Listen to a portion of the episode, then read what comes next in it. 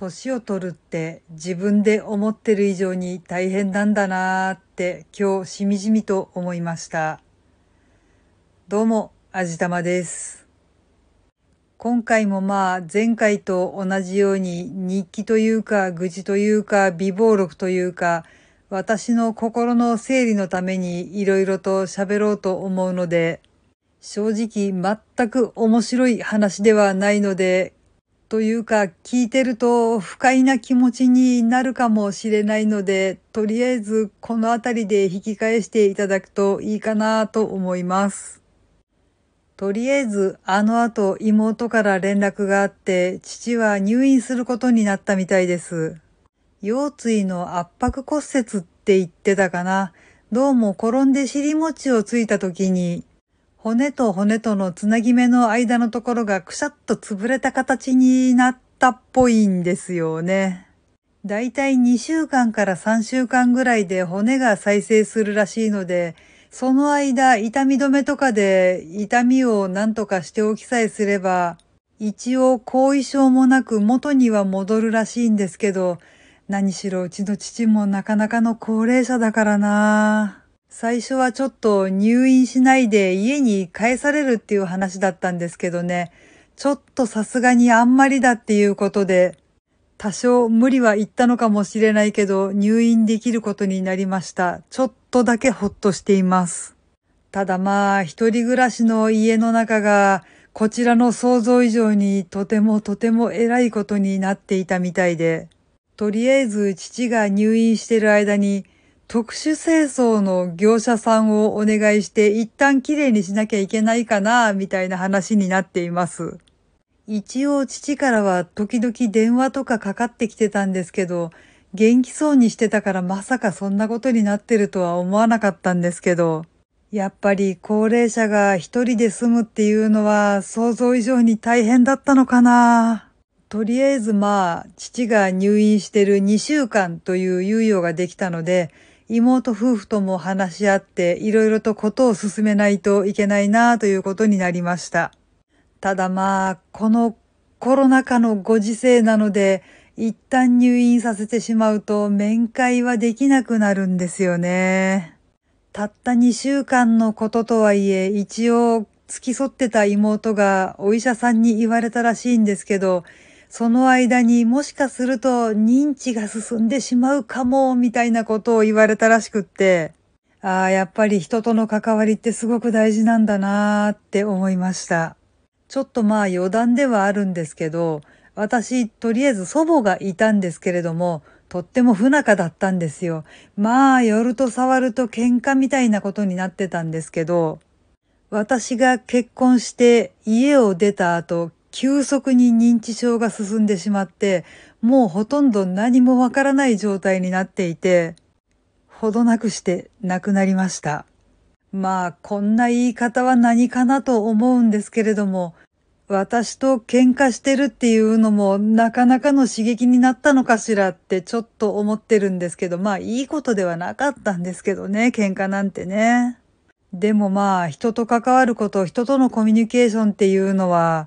やっぱある程度心も体も活性化させるのかなって思ったり思ったり思ったりしています。で、今日ちょっとまたそれに関する別のことがあったんですよね。私、ウォーキングを日課にしていて、今日も元気に歩いてたんですけど、向こう側から杖をついてやっと歩いてるっていう感じの老夫婦がこちらへ来られたんですよね。で、私とすれ違ってすぐぐらいの時に後ろで声がしたんですよ。おい、ちょっと何転んでるんだ？っていうおじいさんの声なんですね。慌てて振り向いたらおばあさんがうつ伏せに倒れてるんですよ。一瞬何が起こったのかなと思ってちょっと頭の中が白くなりかけたんですけど、あ、これはやばいっていうことで慌てて走って飛んでって、大丈夫ですか？って言って助け起こそうとしたんですけど、一応まあ、おばあさん、うん、とりあえず大丈夫。ちょっとぼーっとして歩いてて、ふらふらしてて転んじゃったの、みたいなことをおっしゃるんですけど、一向に身を起こして立ち上がる気配がないんですね。もうだからとりあえず落ち着くまで手は出すのはやめよう。少なくても状態を起こせるぐらいまでは私が触らない方がいいかもしれないと思ってちょっと声かけしながら様子見をすることにしたんですけど、一応上半身を起こしてペタンと座り込む形にはなったんですけど、やっぱちょっと自力で立ち上がる力がなかったみたいで、そこでまあきっちり手を貸すことにしたんですけど、一応きっちり話は聞いたんですよね。どこかぶつけてませんか？頭打ったりとかしてないですか？どっかひねったりしてないですか？転んだ時に傷とかできてないですかとかってこうあちこち確認したりとかして、立ち上がるのに手を貸そうとしてるんですけど、そばにいるおじいさんがね、全く手を貸してくれないんですよ。まあ、これはちょっと仕方がないんですよ。おじいさんの方もね、杖をついてようやっと立っている感じの方だったので、その杖から手を離してこちらに手を貸すっていうのがまず無理だなっていうのは見て取ったので手伝ってくださいっていうようなことは一切言わなかったんですけどね。ただちょっとそのおじいさんなんて言うんだろう。もうぶっちゃけて言っていいですかね。あの、態度にものすごく問題があって、普通、連れ合いが転んで怪我をしているかもしれない、起き上がれない、立ち上がれないってなってるんだったら、心配するもんじゃないですか。大丈夫か？どっか痛いとこはないか？とかって、言うかなって思うじゃないですか。ところがね、そのおじいさんね、なんで転んでんだよ、こんなところで、みたいなことをずーっと言ってるわけですよ。なんでこんな何でもないところで転ぶんだよ？なんでいきなり転ぶんだよってずーっと言ってるんですよ。気が動転していたと思えなくもないんですけど、うーん、でもどうだろうな。なんか、まあこれは私の主観でしかないし、皆さんがどう思われるかはわかりませんが、とにかく私の主観だけで言わせてもらうと、ひどいこと言ってんなーって思います。まあでももうそういうのはとりあえず一通り脇に置いておいて、とりあえず私はおばあさんがちゃんと立ち上がってくれるかなっていうのだけを心配してたんですけどね。最悪ちょっとどうしようもなかったら救急車を呼ばなければとかって思ってたんですけど、一応まあ、こちらが手を貸したらちゃんと立ち上がれたようだし、見たところどこも怪我はされていなかったようなので、もうくれぐれも気をつけてくださいねってお大事にって言って見送ったんですけど、